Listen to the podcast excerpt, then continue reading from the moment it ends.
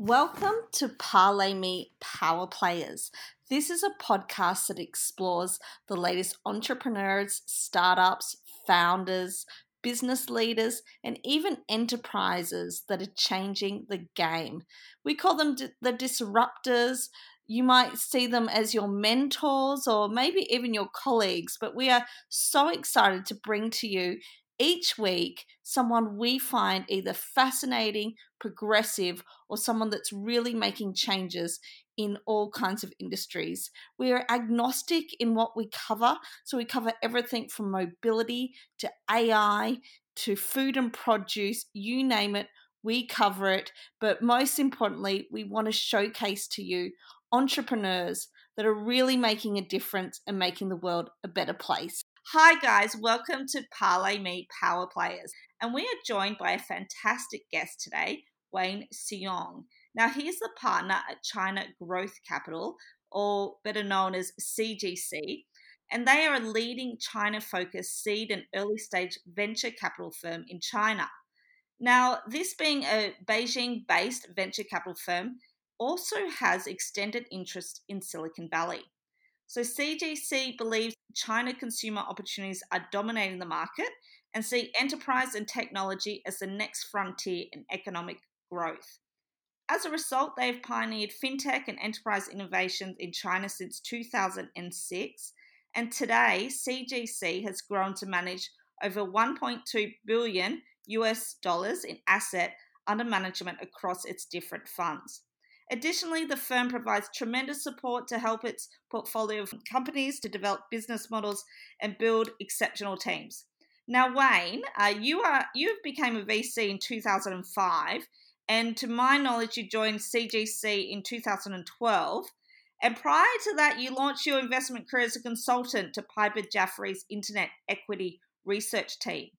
Now, for those listening and want to know a little more about um, CGC, China Growth Capital it's an early stage VC managing over 1 billion with portfolio and they incubate seed and backup startups with a check size typically from 2 to 5 million and up to 15 million. So welcome Wayne.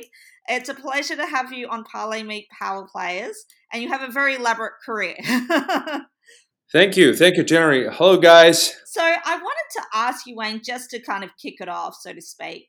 Um, can you tell us a little more about how you came to be a partner at CGC? Um, you know, without going too much into your background because it is so elaborate and amazing, but kind of how you came to be in 2016 and, and then you joined them? Sure. Um, yeah. So I, I became a VC in 2005. My first firm when I joined, uh, it's a San Francisco based venture capital firm with offices in Beijing and Taipei, Singapore.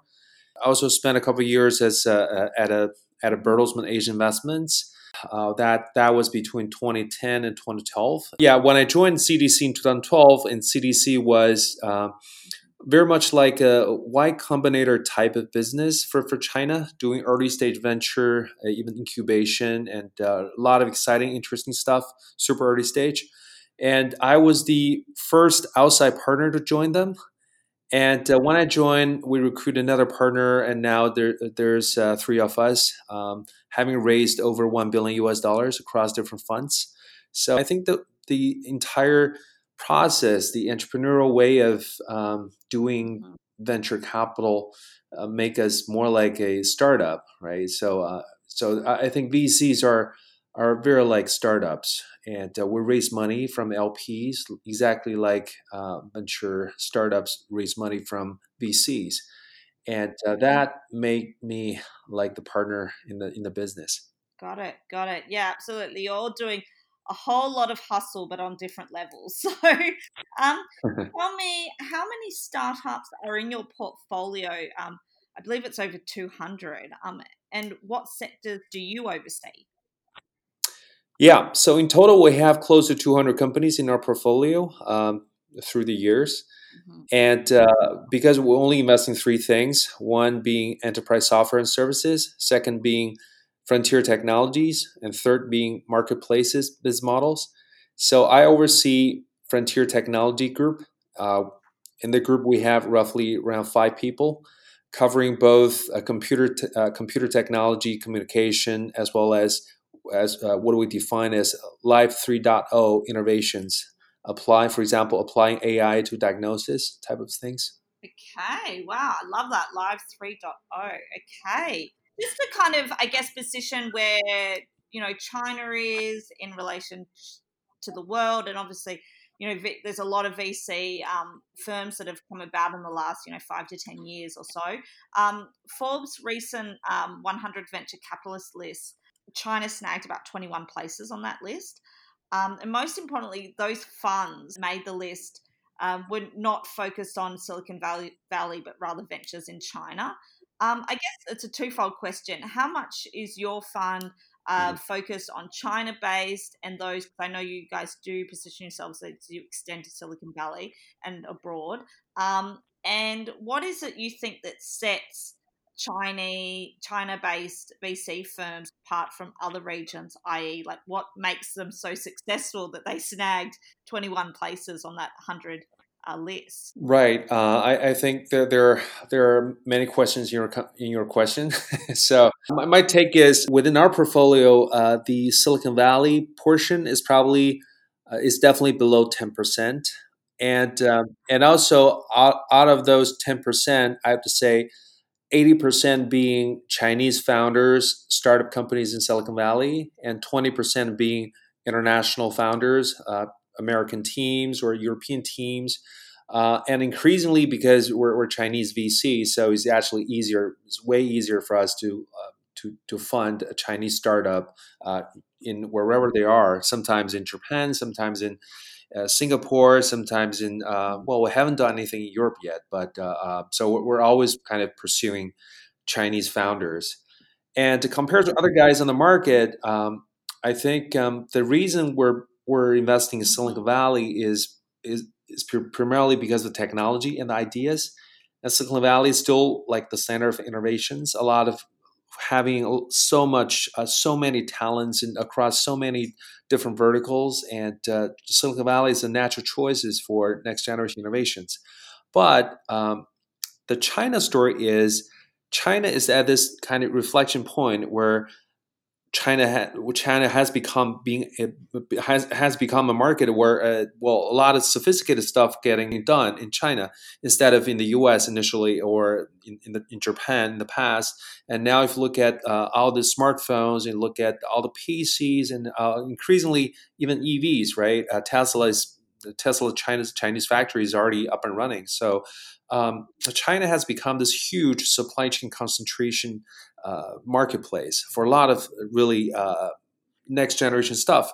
So uh, the story for, for China is you actually can attract people and resources and technology to come to China and leverage this huge consumer market, 1.4 billion people, and who and which is 100% penetrated, uh, pretty much 100%. According to stats, they said it's 80%, but for example, my mom, she she does her shopping on, on her phone, WeChat, using WeChat and JD.com, and she is, um, uh, well, she's 70, 73 years old. So, uh, yeah, imagine that, right? So the penetration of mobile internet is pretty high in the country. So you, you actually can do a lot of things. Um, applying the technologies to the huge Chinese consumer market. Fantastic. Look, yeah, look, it's coming leaps and bounds, I dare say. And look, I, I wasn't around obviously in the scene in the 80s, but I know it was, from my understanding, primary infrastructure and property development and new hotels and tourism were really popular for investment. And today, you know, it's been a real influx of um, China based VC funds. Um, you know, predominantly a lot of them were led by foreign funds. Um, what do you think's driving, I guess, the growing trend for VC deals only involving domestic funds? I mean, obviously, you mentioned obviously the growth of technology there, and but do you think it's uh, also loosening of government regulations and reforms? Um, because I know there's been a real push, obviously, for like you know digital transformation, so to speak. Um, or is there been like kind of a growing distrust, perhaps, in foreign investors? Um, it's again a twofold question. um, but what what do you think? Sure. Um, so uh, our biz, our industry started with uh, pretty much U.S. capital in the very early uh, days, like mid '90s, when U.S. LPs started investing in, in, in China through their either US VC firms, like, for example, Redpoint. I remember they came to China around 1998 99, and uh, Sequoia set up shop in China 2005, and Matrix came to China 2008. But th- those, those guys are kind of late. Uh, kind of not that early already. So uh, if you look at the market, initial capital uh, supply is pretty much 100%, if not, yeah, I think 100% or 90, 90 plus percent coming from US. So US venture capital venture investors were the first group uh, arriving the market and start funding companies like Alibaba, Tencent, and those huge uh, conglomerates today. And um, so I think the, uh, the opportunity to really attract those investors is just the because of the magnitude of the market, right? Uh, imagine at the time, even China was not that even uh, uh that developed yet, and uh, uh, but you look at the the growth rate, you look at the growth of internet penetration, you, uh, you look at the GDP per, per, capita GDP growth, and the country is moving like moving on a fast train. So um, I think those different factors really attracted investors in the early days. And but increasingly, I think um, if you talk to the LPs, right, uh, because in our business, like uh, we have to raise money from lim- limit partners, usually endowment funds and foundations. Those are typical investors for our industry, and uh, uh and because the fund size are uh, fund sizes are usually uh, contained within a, a, certain limit, but um, of course, there are, people out there like Sequoia China and uh, and even sometimes increasingly local funds like Qiming Ventures. Qiming just raised a one billion dollar fund, and uh, Qiming is a local fund. Initially started by an American uh, co-founder and a Chinese American co-founder. Uh, around 2005 2006 so those are the early pilots in the market and uh, what really attract, attracted the, their lps to come to china is just the magnitude of the market. So um, I think, um, uh, and, and, also I think re- what's really differentiate the uh, or kind of drives this growth of the market. Um, if you look at those companies in the market, then those companies are not typical SOE turned companies. Those are purely 100% private businesses that thrived. You know, look at. Tencent, look at Alibaba. They're in a business, they're in an industry that nobody really really knew what's going to happen back in 20 years ago, 15 years ago. So there wasn't so much government intervention at all. So government had no idea at all. Government had no idea what internet was back then. And so um, I think that's the um, that uh, so if you come to China, right? So because because people there are a lot of people on the market saying, "Oh wow, you, guys, uh, China has a lot of so many SOEs and they're doing so many things that uh, you intervene with the private business." But if you're in China, then you will see this totally different. And mm-hmm. if you look at traditional business, mining, uh, well, uh, railroad and those uh, public transportation, those things are kind of government owned and run. But if you look at innovation uh, side of things. Internet technology computing autonomous driving everything is driven by private capital and private capital is really driving uh, the, uh, the the excitement of the market. Absolutely. Well it's definitely an exciting time i think for startups in china. Um, and and i think yeah there's obviously been you know a big uptake um, domestically with you guys so i think it's fantastic um, to see finally everyone getting behind you guys. Um, so um, there is often kind of, I guess, a myth, if you will, um, in venture capital, or, or, perhaps it's the fairy tale story um, that venture capitalists invest in good people and good ideas. And to that effect, of course, you do, and it goes without saying. But often the reality is that um, although they can contribute, we also invest in good industries, right? And I think uh, you guys position yourselves really well there. That you look at industries that are either untapped or competitive, um, it being enterprise and technology. Uh, can you tell us a little bit more about your, you know, CGC's positioning on that, um, and what industries you see as the most potential growth in? Um, for example, like AI tech. I, I know you guys are heavily in the transport industry there um, with autonomous trucking and whatnot. But yeah, just uh, if you could elaborate on that just a little. Sure, sure. So um, we think overall, if you look at China opportunities, then China has been seeing a tremendous growth in consumer internet for the past 20 years. and that kind of has reached a plateau. We have like over one billion people already online, and uh, and there are there are big guys on the market like Tencent, Alibaba, both um, each of them being valued over 500 billion US dollars, and uh, they're they're also kind of fa- fast followers like uh, PDD, which is being valued at over uh, 150 billion US dollars, and uh, those are well, well, those are uh, kind of not really old companies. Even for for Tencent and Alibaba, those are com- those companies are only 20 years old, so they're not that old. But still, the market on the consumer side of the market innovations, uh, it's coming to a plateau. There, we, you don't see that many. You don't see the next kind of 100 billion opportunity easily out there. For example, if you move into Africa today, if you move into well, uh, what do we define as a uh, kind of lower technology markets, for example, uh, uh China moving into Southeastern Asia because of lack of infrastructure, ready infrastructure. So there's a lot to do in Southeastern uh, Southeastern Asia, and also there's so much to do in Africa. And look at the population, two billion young people there. That we don't have that in China anymore. So that's uh, what do we call? Okay, we're moving into a more like a, a technology 2.0 uh, age where everybody has to look at the dark side of the moon, right? The bright side of the moon is, is the consumer side, right? Because it's, it's a entry barrier is low and uh, it's easier to understand whether you're, you're selling and you're, you're doing e-commerce or you're doing gaming, you're doing social media. So everything is, um, uh, everything is on, on the bright side of the moon. So, uh, and that's what ha- that's what happened for, for the past 20 years in China. And then also in the early days, for example, we have this saying called uh, copy to China, right? So in the early days, there's Yahoo in the US, then we have Sina and Sohu, those kind of what do we define as Web 1.0 companies. And then there are people like uh, Twitter uh, uh and Facebook uh, in the US, then we started to have uh, um, uh, Weibo from China for, for China. So we always have this China counterpart, uh, uh counterpart for, for the US companies. But increasingly, especially after 2000, mm. I would say 2018, and uh, while China has to innovate, and uh, then you will see companies like uh, ByteDance, right? They launched a uh, product called, called TikTok, which is becoming increasingly popular internationally, not just for China.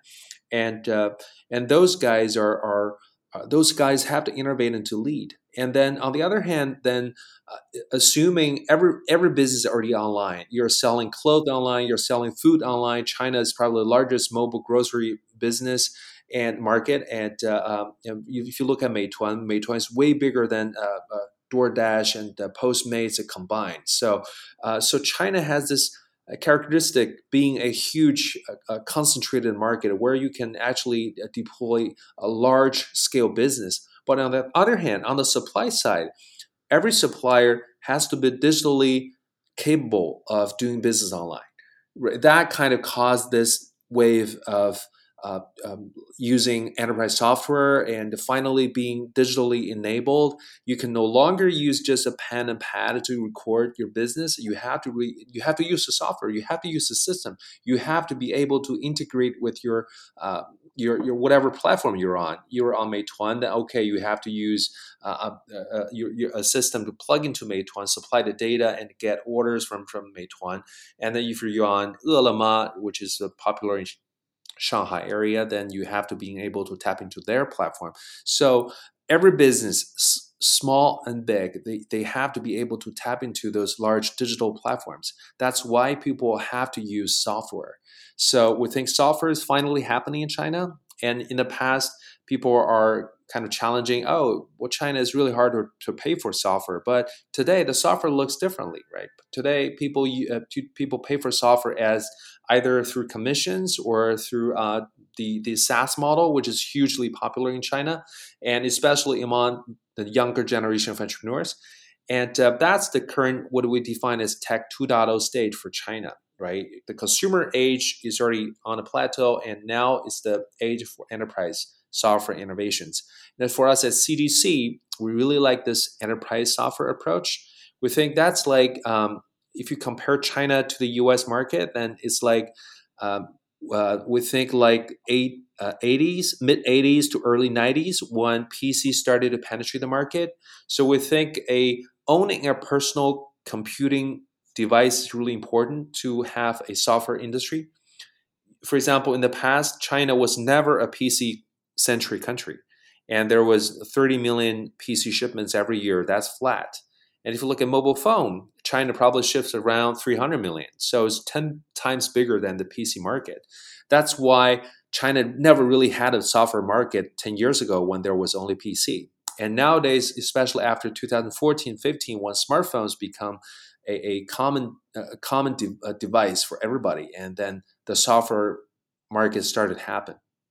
And on the frontier technology side, for example, as you mentioned earlier, uh, uh AI, artificial intelligence, robotics, and a lot of things are happening at the same speed or even faster speed as internet is penetrating the market.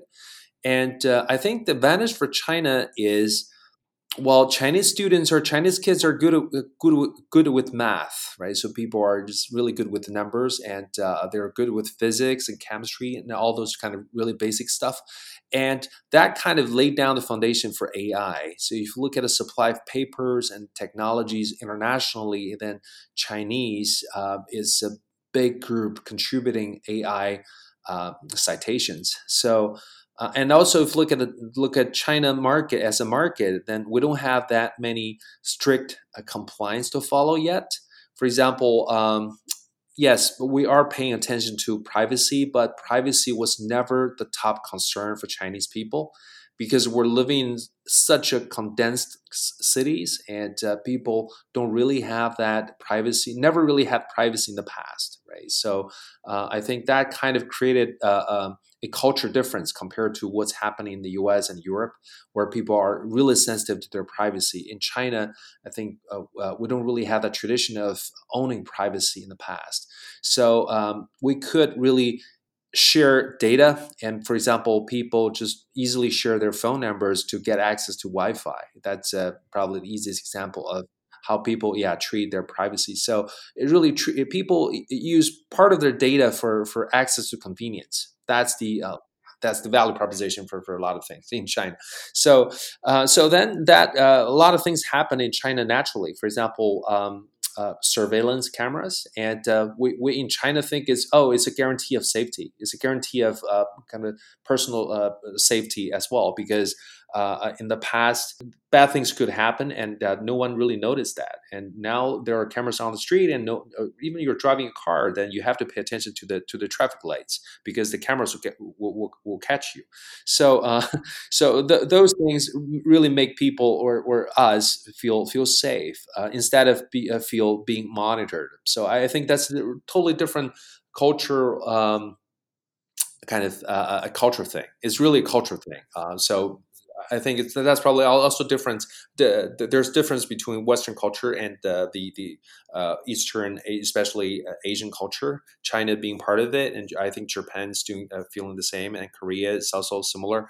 And uh, so those things made AI really easy to access and uh, as a market opportunity. So if you look at those large companies, uh, Haikang Weishi, uh, Hikvision, and all those large um, AI startups, and the most expensive one being SenseTime, and which was only a, a five year old startup company, now being valued at six billion US dollar, all because of this kind of uh, um, easy to access approach in China.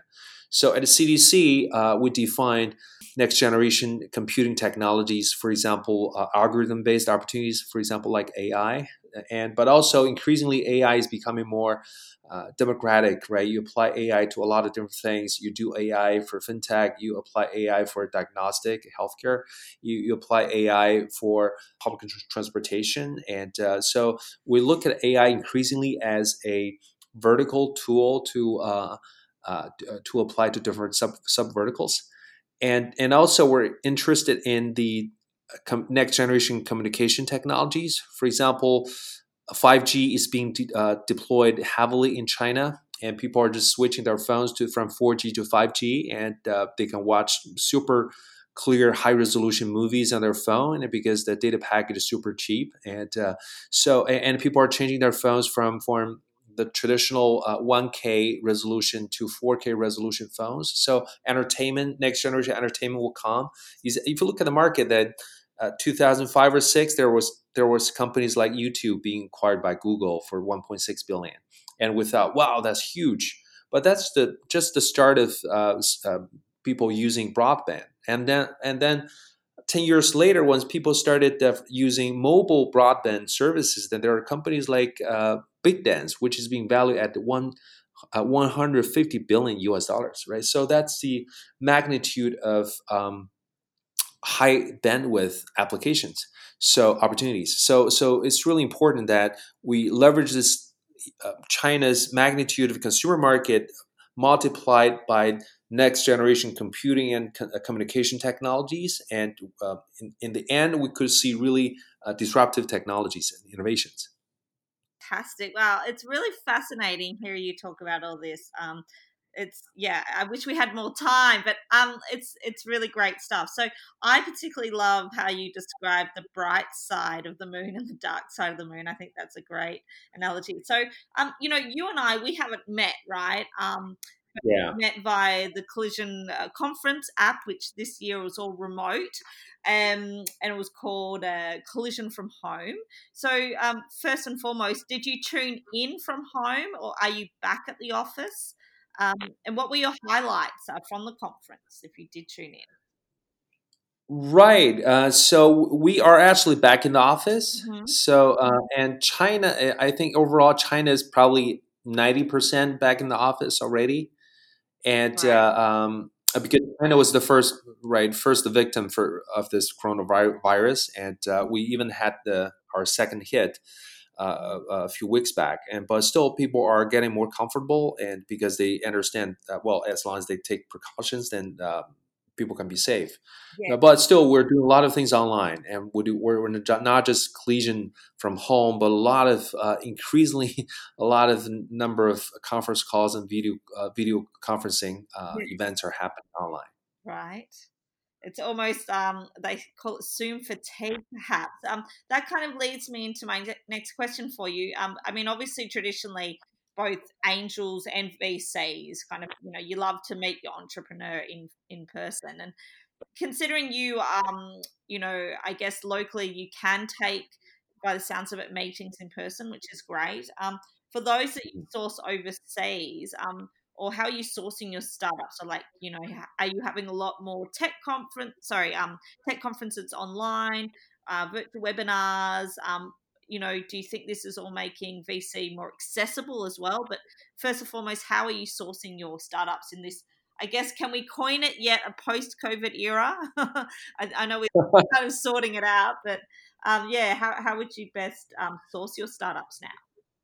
Right. Uh, we actually uh, source most of our companies uh, through referrals. Okay. Because we, we, because we only we only invest in three things, right? So, uh, kind of a sector defined investor. So we we we kind of understand or know where we're going. So we try to look for the next next entrepreneur through uh, kind of entrepreneur re- uh, referrals. That's the most common way, yeah. and we're constantly doing that even before the, the pandemic and but increasingly um, and also uh, I, I think uh, we, we're trying to make us visible right? For example doing this podcast at, right or people can just search for us and on linkedin or well i have a facebook account and or if you're china people use a lot of those wechat and uh, everybody can add me on wechat. I don't really have this authorization. So uh, we're trying to make us visible and accessible all time. You're to get everyone adding you on wechat. No i'm just joking. No that's yeah to know. yes. Yeah, totally. And also, of course, online technology conferences uh, are a good way of getting in touch with interesting people. And, uh, and also uh, interesting fellow investors, right? People compare notes and people uh, exchange, exchange ideas. And uh, we, we, we have our kind of China expertise and experience. And, and we talk to our Silicon Valley peers and they share their observation on the market. And there, there's always this dynamic of compare notes. Uh, and we really love to meet with um, uh, interesting people. Yeah, yeah. So do you think, I mean, for some VCs, they've reported that it's made their life harder or it's made it easier or it's slowed up their, you know, capacity to do business or um, rather slowed it down or sped mm. it up. Has it had any kind of effect for you guys in that respect or has it kind of been business as usual? We, the mentality is business as usual but the reality is it's it's it's definitely slowed down a bit at least And uh, I think psychologically, uh, especially for the other parts of the world, they're probably still in our phase one, right? phase one defining China as uh, February and March kind of uh, state of mind, and people are still kind of not really comfortable with what's happening, and uh, and a lot of things are not clear. So uh, during that period, then things are slowed down significantly. So I think the the part, other parts of the world are, start, are still kind of in a slow mode right now. But for China, we're kind of coming back uh, um, eighty percent, I think, in our in our community, venture community, and but still, uh, um, uh, our business more like a people business. We still have to really f- see people, meet people, and uh, and really, really physically meet meet them. Not just uh, so uh, we cannot we cannot offer a term sheet just through a Zoom conference. So uh, we're still trying to meet with people, and uh, even after so many calls and uh, but the good thing is uh, people have time right and uh, mm-hmm. uh, for, for us then we could finally have more time to uh, to take deeper dives into those companies uh, or those introductory meetings and we spend more time with founders and trying to better understand their background and their incentive and, and uh, but finally before we decided to move in we still have to move we still have to see them offline and the offline dimension actually offers more um, more information. Still, I think that's uh, we cannot take that part off off the table. We still need that offline piece. But it's quite extraordinary because some VCs have actually they've done deals purely via Zoom, like uh, some VC things in in London and whatnot. I, have been quite astonished, but um, um, no, that's good to know. So um, now you're based in Beijing, um, but you did we touched upon at the beginning of the podcast, but you did spend considerable amounts of time in the US, um, Palo Alto precisely, um, when you're working for Piper Jaffray. Um, can you tell us where you see the main difference, I guess, in approach um, to VC um, compared, I guess, let's just say Silicon Valley to uh, China, like how and uh, look, I know it's been some time since you, you know, were entrenched there um, in Silicon Valley working there, but obviously you work a bit across uh, today still. Um, are there any key differences you see in the markets and trends? Yeah, um, I think that uh, well, the, e- the easier part is the trends. I, I think the trends are identical. Mm-hmm. Uh, for example, um, is, especially if you look at the product, uh, well, uh, well, a lot of products look identical, and uh, US is doing a lot of things on, on the frontiers, for example, AI, robotics, and uh, uh, um, and and also on the healthcare side. And China is also boosting sectors for those frontier subsectors. Um, the the difference is is uh, Silicon Valley is a small circle, right? There are probably um, maybe 10, 10 20,000 people, really kind of crucial people. You really get to know them, and uh, then you're in, or kind of you're in the circle, and uh, you're being pulled into that uh, talent pool where you get exposed to new ideas, innovations, and and and uh, deals. And China, China is huge. Um, for example, we only have one office. We're in Beijing.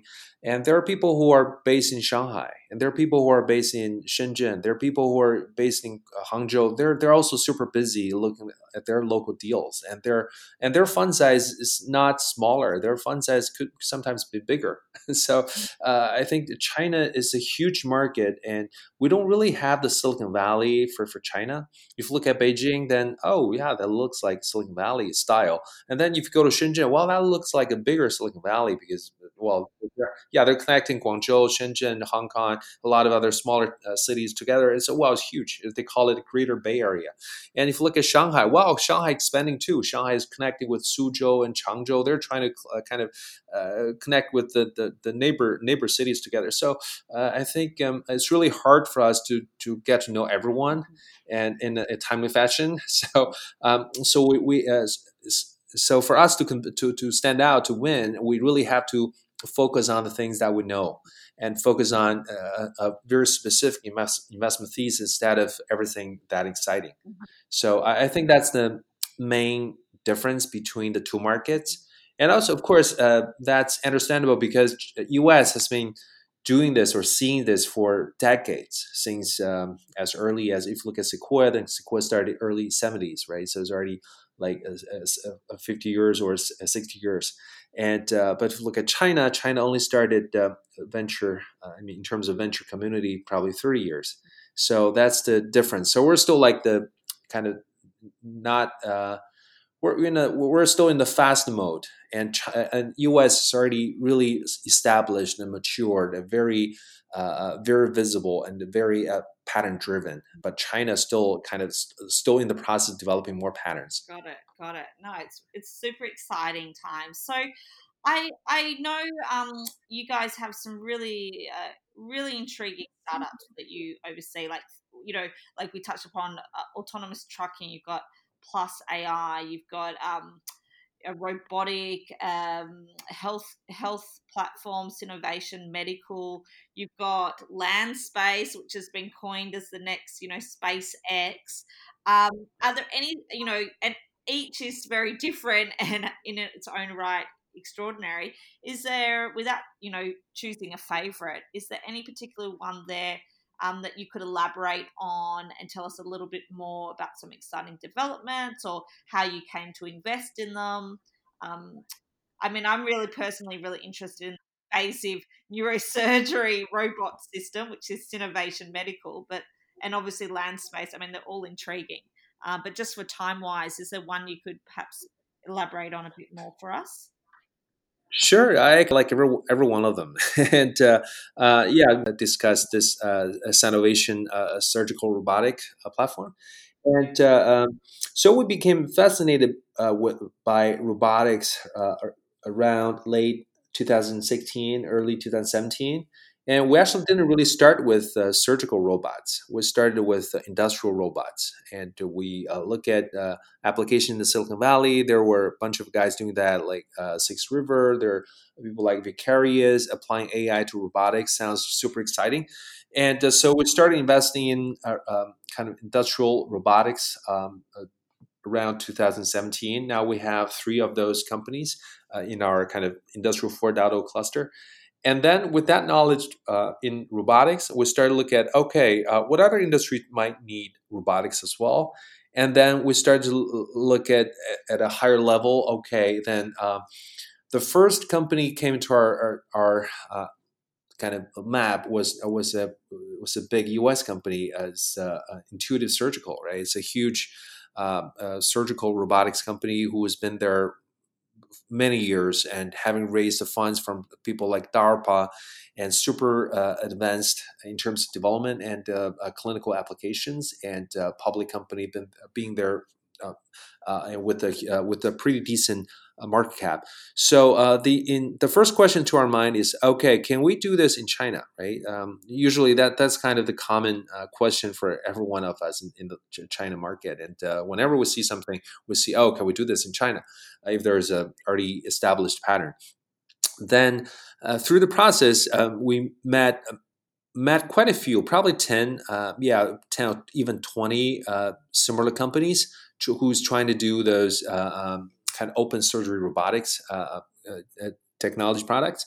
And then the conclusion was okay. if you look at Intuitive Surgical, then it took them uh, well, it took them 20 years to become what they are today, or 20 or 30 years. They're they're not really a new company, and uh, they've been through so many crucial moments, and where DARPA uh, funded their early uh, research, and also they applied their technology to the real uh, field applications. When Iraq War happened, and uh, the, a lot of kind of military uh, assignments. So they can, they actually have the real real world experience compared to all the experience experiments uh, that we see in China. So the conclusion for us was okay.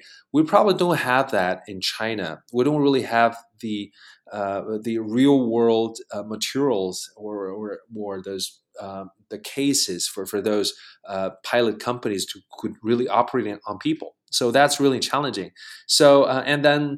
Uh, the next step for us was okay. Can we find a subsector that there are there are applications that can really apply for people to, on, human, and uh, then uh, then this neurological surgical robotics company came, came to our uh, came to our map, and we thought, okay, this is way easier, right? It's because it's not uh, a, a open surgical uh, uh, application, and uh, it's more uh, it's more accurate and uh, it operates on the bones instead of on the on the muscles and the, those the soft tissues. And soft tissues and hard tissues are really diff- different. Soft tissues are way harder than hard tissues and bones. So we, we look at bones, and then and also we'll look at the uh, uh, the Chinese FDA approval process, and we think, okay, this might work.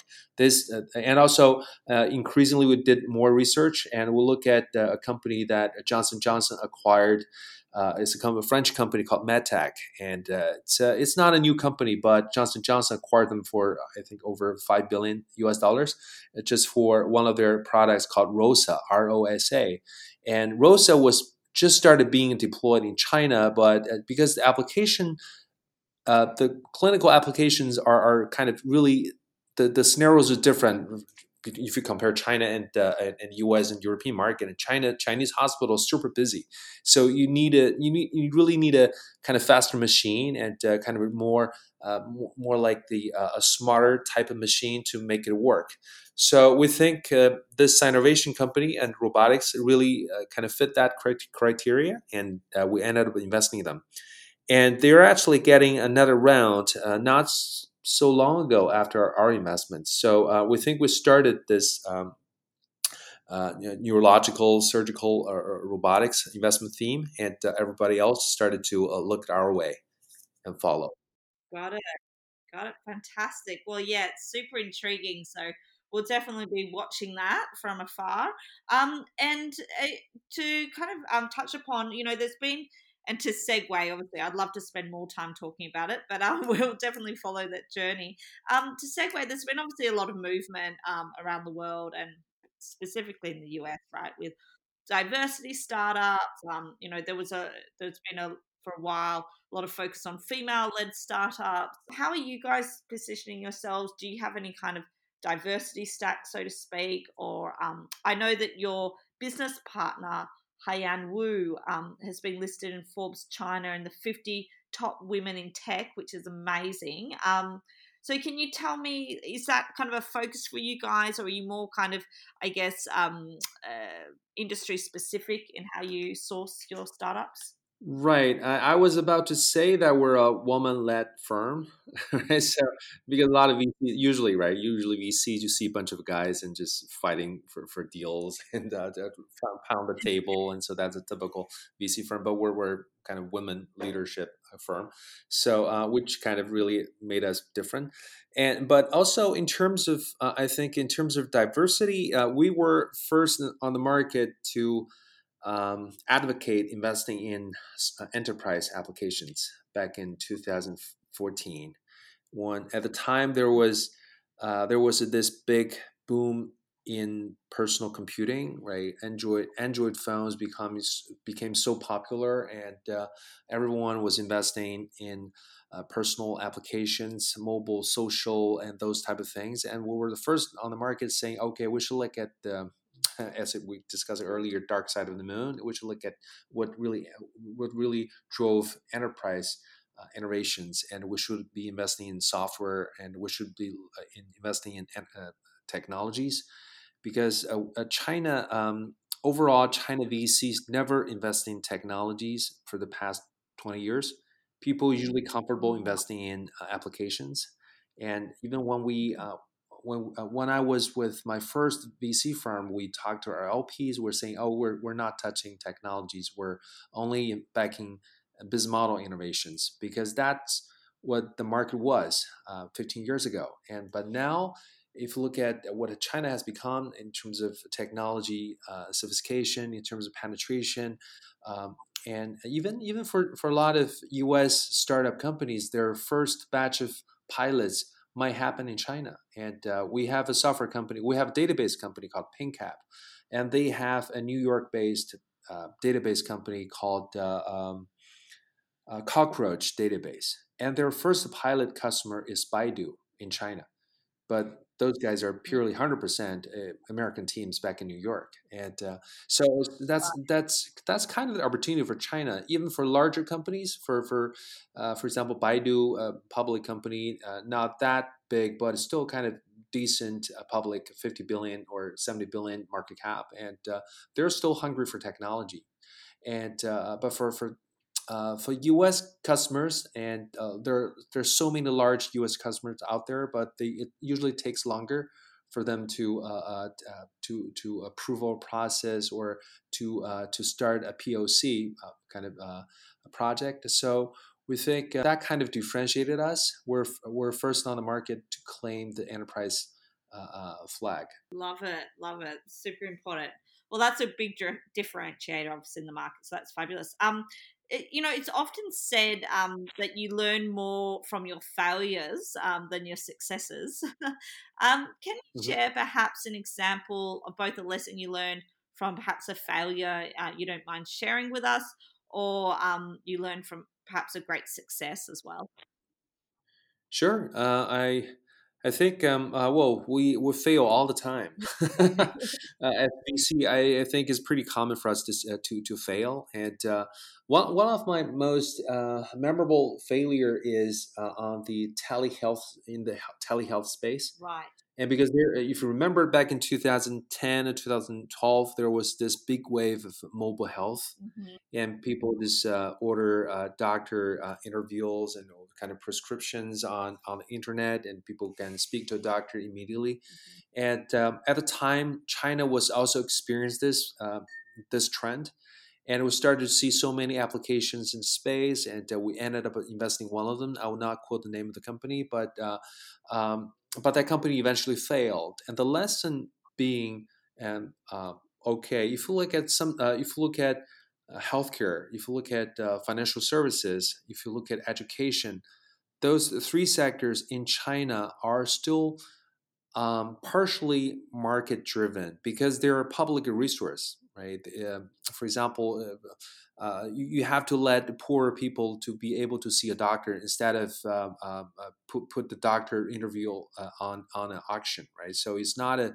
hundred percent price driven thing. So that make the market is not hundred percent market uh, effective. So you have to consider um, how to how to balance the public good with the mon- monetization approach within a startup. Mm-hmm. So that's one of the lessons I, I learned, and uh, increasingly that lesson expanded to financial services slash fintech, mm-hmm. because we pioneered fintech back in really early on. We started the first P2P company in China, and now P2P is coming. Uh, uh, in the past uh, 15 years, P2P kind of started uh, with a humble start and then expanded in a huge way. And P2P was a big part of the kind of Chinese financial innovation in the in the last decade. And now P2P is uh, coming back to small again. So because uh, financial services also uh, an industry where if you want to play a role in China, you have to uh, kind of look for government compliance guidance and make sure you have the right license. So for financial services, we tend to think if you want to do something in China, then it's usually a license first sector. Mm-hmm. And uh, same thing for education, right? So uh, education is also a public resource, and teachers and those low intuition uh, fees, and for those public schools, and so you cannot really monetize traffic to uh, uh, for a private startup. So a lot of things happen uh, during the past decade, just proving okay for some sectors where there's huge uh, consideration on public good, then you can you have to be really careful in designing your business model. Absolutely. No, it's key. Um, I, I guess you guys, you know, obviously you're investing in a lot of, I guess, uh, first to market, uh, you know, startups that are really kind of, you know, in the innovation sector. And I guess you classify them as high risk. Um, that said, it is important, obviously, if not crucial, that you have a true entrepreneur kind of at the helm of these types of businesses. Um, is there someone, and this is our final question, so take your time to think about it, so it's fine. Um, but is there someone that, you know, really embodies entrepreneurship to you? And it could be, you know, a founder you guys have invested in, it could be um, a colleague, uh, it could be someone in your family, um, you know, that really mm. embodies that for you um, for what entrepreneurship really means. Yeah. Um, well, that's that's actually an easy question for me. So, um, when when I joined CGC, uh, because uh, well, Haiyan was a founding partner of CGC, and also there was a founder uh, of CGC, and I think both the founder of CGC and Haiyan actually uh, kind of perfectly uh, demonstrated what entrepreneur is. And um, so if you look at those guys, two guys, they started working together since 2004, mm-hmm. and uh, ever since. And uh, um, and at the time of 2004, Haiyan was still young, and there there was so many opportunities for her, and she could just um, join a way bigger firm and uh, get promoted and uh, do a lot of cool stuff still but uh, those two people stayed together to uh, to create this firm. And so for example if you look at vcs and a lot of vcs for example you look at established platforms right? You look at a sequoia if you look at kleiner perkins you look at matrix and those are established established vc firms. Um, but during their early days everyone was like entrepreneur right? If you look at uh, Don Valentine, if you look at uh, the founders Matrix and uh, John Doerr from, from, Kleiner, those guys were entrepreneurs, and they they raised a fund and they invested in those highly risky uh, businesses that eventually succeeded, and they they're rewarded by the process. So I think eventually VC is also a an entrepreneurial uh, kind of not just a job, but a more, more, more like an entrepreneurial career. Just we're probably facing a different type of risk combination than the entrepreneurs themselves. So um, the founder of CGC name is um, Tang Ning. Uh, in Chinese English, it usually spelled as uh, N I N G, and last name being T A N G. So both him and Haiyan actually uh, made a perfect example of how to become entrepreneur in the venture capital business to me that was really inspiring then because at the time I, I was looking at my friends uh, working at the larger venture venture firms and uh, um, and I, I think oh okay that's kind of that's cool right? You, you well you, work with a, a large uh, established brand but what if there's opportunity to create a venture firm um, by ourselves right? So us being entrepreneurs as well and raising money com- uh, convincing uh, uh, convincing investors to invest in our funds and uh, eventually returning really good capital to uh, our investors and also uh, make our portfolio companies successful. So that's really even more fulfilling than joining established platform. So I think that's a, that's a good example of entrepreneurship to me. Absolutely. And look, uh, established in 2006, I'd say it was very um, courageous back then yeah. and new to the market. So I, yeah, I applaud you guys. You definitely at the right time, if not one of the early adopters of it. So it's great to see. Um, look, it has been such a pleasure speaking to you, Wayne. Um, your insight is incredible, and I'm sure everyone listening to this has got some terrific insights um, that they can um, learn from. And look, if people want to get in touch with you, um, you obviously mentioned WeChat. Is LinkedIn a good source yeah, for you as well? Absolutely. I'm on LinkedIn too. Fantastic. Well, look, thank you for your time. And folks, if you are, you know, a Chinese based startup, whether you're in China or Silicon Valley, as Wayne mentioned, or, or, or Europe, um, do get in ch- touch with them, reach out. And I do hope you find this informative. I certainly have. And I thank you again, Wayne, for your time. Thank you, January. It's a pleasure. Thank, thank you.